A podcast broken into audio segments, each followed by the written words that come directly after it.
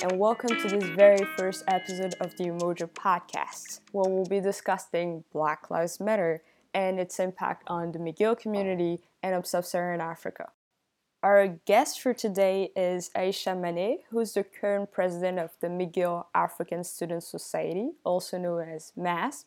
Welcome, Aisha. And Aisha will enlighten us on the Takes James McGill Down movement on campus and its relevance with regards to BLM. Luckily, we'll start with a little bit of background that will be provided by Emily on the Rhodes Must Fall movement in South Africa. Yeah, so hi everyone. Um, so just to give you like more intel on the Rhodes Must Fall campaign, it started in uh, 2015 and it only lasted a month. So it was a student-led campaign in Cape Town to take down the Rhodes statue in their university. Um, and Cecil Rhodes was a colonizer that subjected African people to a lot of senseless violence and proudly prone white supremacy. And his statue was like at the center of the campus uh, of the University of Cape Town. So the students decided that it was time to remove it uh, because it really became a symbol of the white supremacy ideology and uh, down. Uh, and so they decided to bring their fight to social media and started the hashtag RMF on Twitter.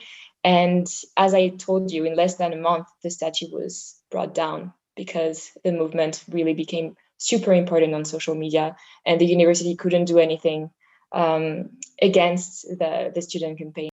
So maybe we can link this battle of removing a statue on campus to the Take James McGill Down uh, campaign. Maybe Aisha, you can tell us a bit more about yeah. this campaign. So the Take James McGill Down campaign started um, this past summer, so it'd be summer 2019, and it was started by a group of students actually who decided that um, I guess there's no reason why we should have a statue of a slave owner on campus. Um, the campaign basically calls for three main things, which would be to take the statue of James McGill down, um, the creation of a Black or Africana studies, and the creation of resources um, based in the Office for Social Equity for Black students at McGill.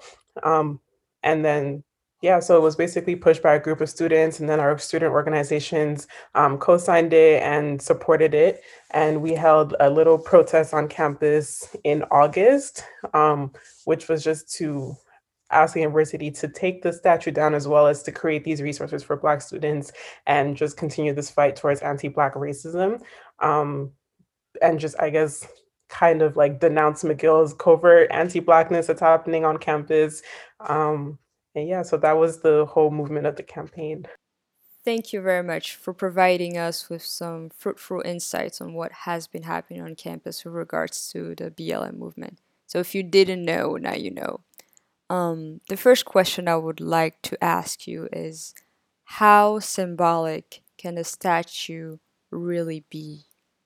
Um, I feel like statues are quite symbolic. They're very symbolic because it's literally placing um, somebody on a pedestal, right? You're creating this larger than life figure of somebody who I feel like the intention is to like honor the person and respect the person the statue is created of. So when we have these statues of people who have done pretty horrible things, it's like, okay, so is this what we're supposed to be honoring? Is this what our values represent, what we uphold in society? So I think that it's like really important to like i guess just make sure that we're making statues of people who actually deserve to be honored and respected like that and not people who have committed such like heinous crimes and such who have done such horrible things to other like large groups of people you know mm-hmm. um recently the famous francophone author alain mabanckou has expressed that removing a statue takes away part of the history of a country he took the example of colonial statues in newly independent countries and explained that the removal contributes to the erasure of the physical aspect of colonialism, which is inherently a huge portion of today's African society's history. Um, what do you think of this? I think that's a fair point in that it's important to remember history and it's important to understand what happened, but I don't think we need a statue to do that.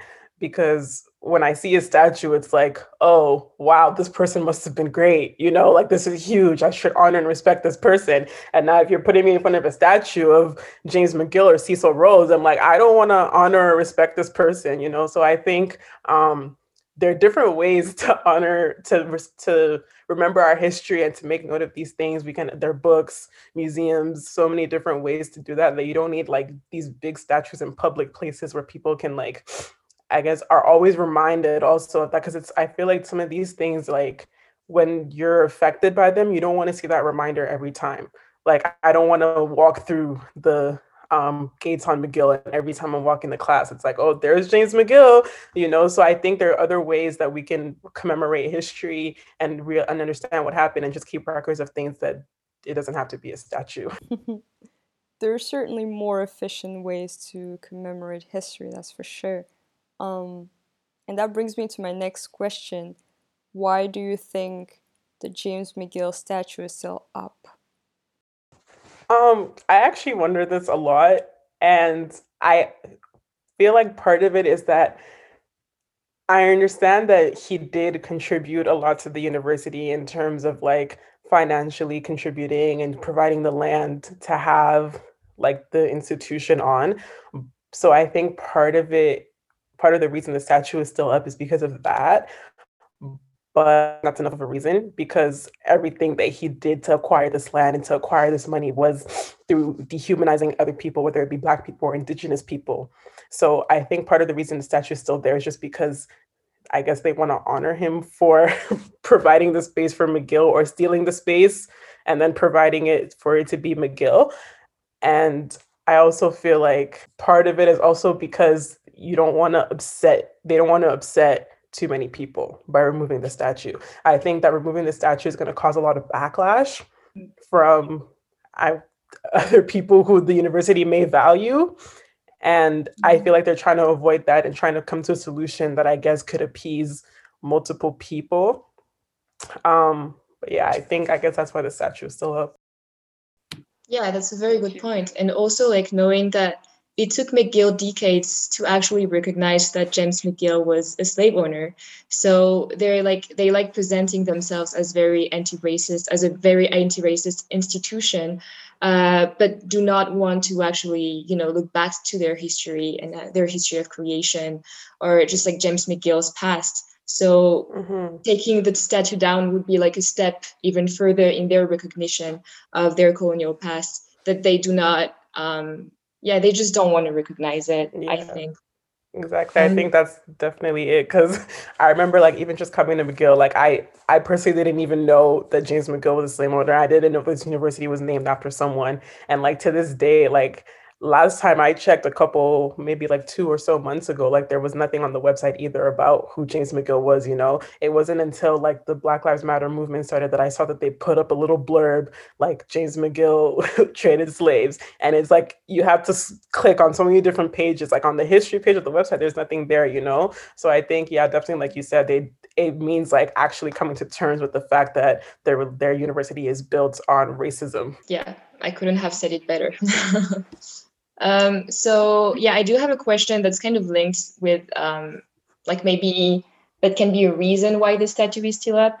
Um, that's about activism today and how much do you think can be achieved through social media with the Black Lives Matter movement. Uh, this summer, there were a lot of people that uh, you know started being really like engaged and um, active in different social struggles. Uh, but there were like so many things going on and happening this summer and so many things to think about that um, do you think maybe it was easier for the Rhodes Must Fall campaign to work uh, back in 2015 uh, when there were no like the society was not as revolutionary as it is today?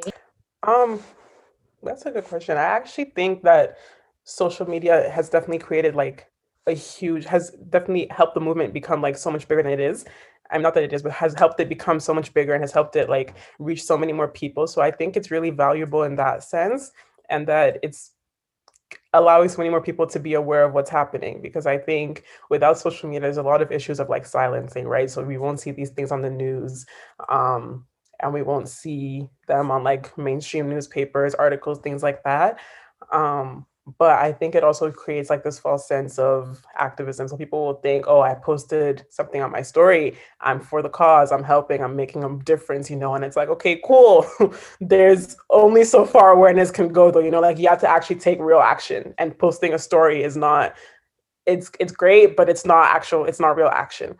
Um, so I think that's kind of the difference between that and like the Rhodes must fall and why I guess it was a little bit. It was more successful in that sense because I guess social media wasn't as huge back then or the, a few years ago. So it was people were i guess taking more action like seriously and they were actually doing things more as opposed to sitting behind a phone and like reposting a black square or like posting something on your story. So i think maybe that's like the difference in the disconnect now.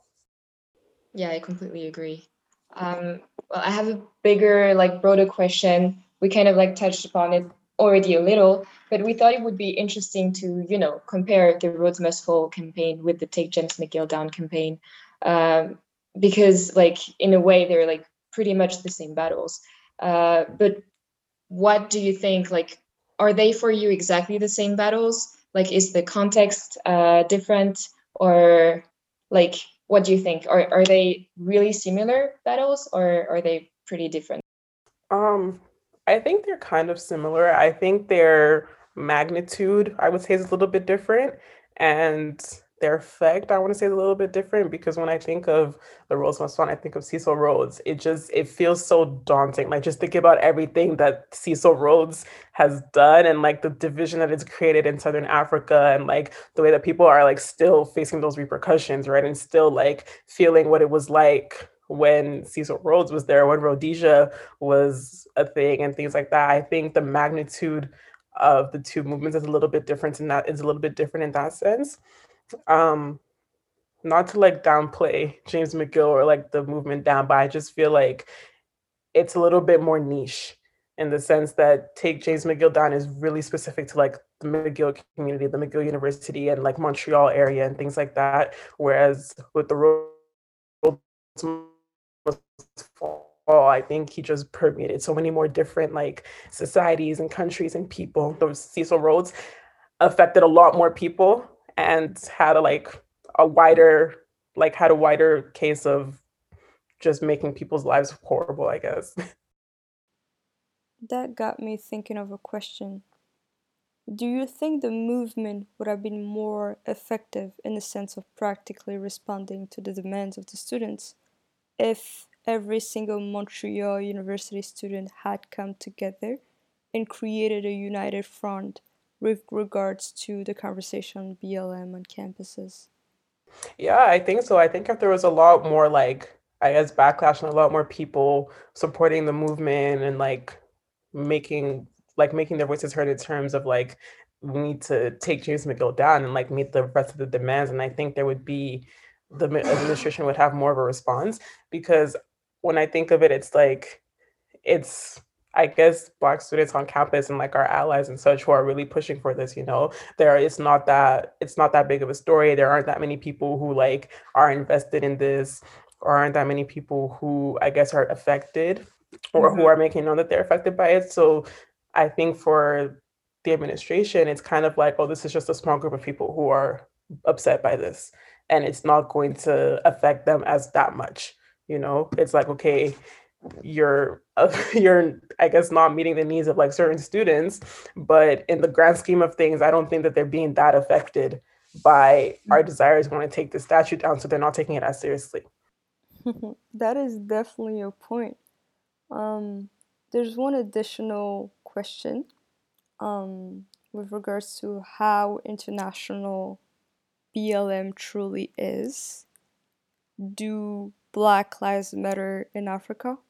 I think Black Lives Matter as a movement itself is not as international as we'd like it to be everywhere, you know, and it's like different degrees. I mean, not different degrees, but I think it's just different scenarios depending on where you are. Because when I think of like Black Lives Matter in African countries, I'm thinking of like the EndSARS movement. I'm thinking of like what's happening in Uganda, what's happening in the Democratic Republic of Congo. You know, I think there's so many different things that are happening. It's not just police brutality. Um, there's black people are being exploited, are being treated as slaves again in some of these countries, you know? So I think that there's just so many different like facets to the Black Lives Matter movement and mm-hmm. that they're not always all accounted for or always paid attention to. Um, I think that over the past few months though, I have realized that like there's been a lot more attention to Black Lives Matter and to Black lives in other countries as opposed to just the USA. And I think part of that is because of social media, because we're able to share what's happening in all these countries with each other. People are aware, like, oh my gosh, this is like, this is bad, you know, like we need to be able to do something. So I think it's becoming a little bit more international in that sense. And they're starting to, Black lives starting to matter in more countries. Mm-hmm. Um, but I don't think we're all the way there yet. These are incredible points that you've just raised. Um, I think it brings us back to the issue at stake, which is that human rights are on a daily basis being violated. It's not, BLM is not just about um, black people being angry about how the society treats them in general. Um, rather, it is about an obvious disrespect of human rights, and everyone watches that on TV. Um, super interesting conversation. I'll let Emily close up. Yeah, so uh, thank you, Aisha, for uh, participating in our podcast. Um, and if you want to know more about the Take James McGill Down campaign, just go to the Facebook page. Uh, there's a statement there also addressing, uh, responding to uh, the McGill anti blackness uh, struggle plan. So you'll be able to find more information. Uh, and that's it for this week. Thank you guys for having me. Thank you.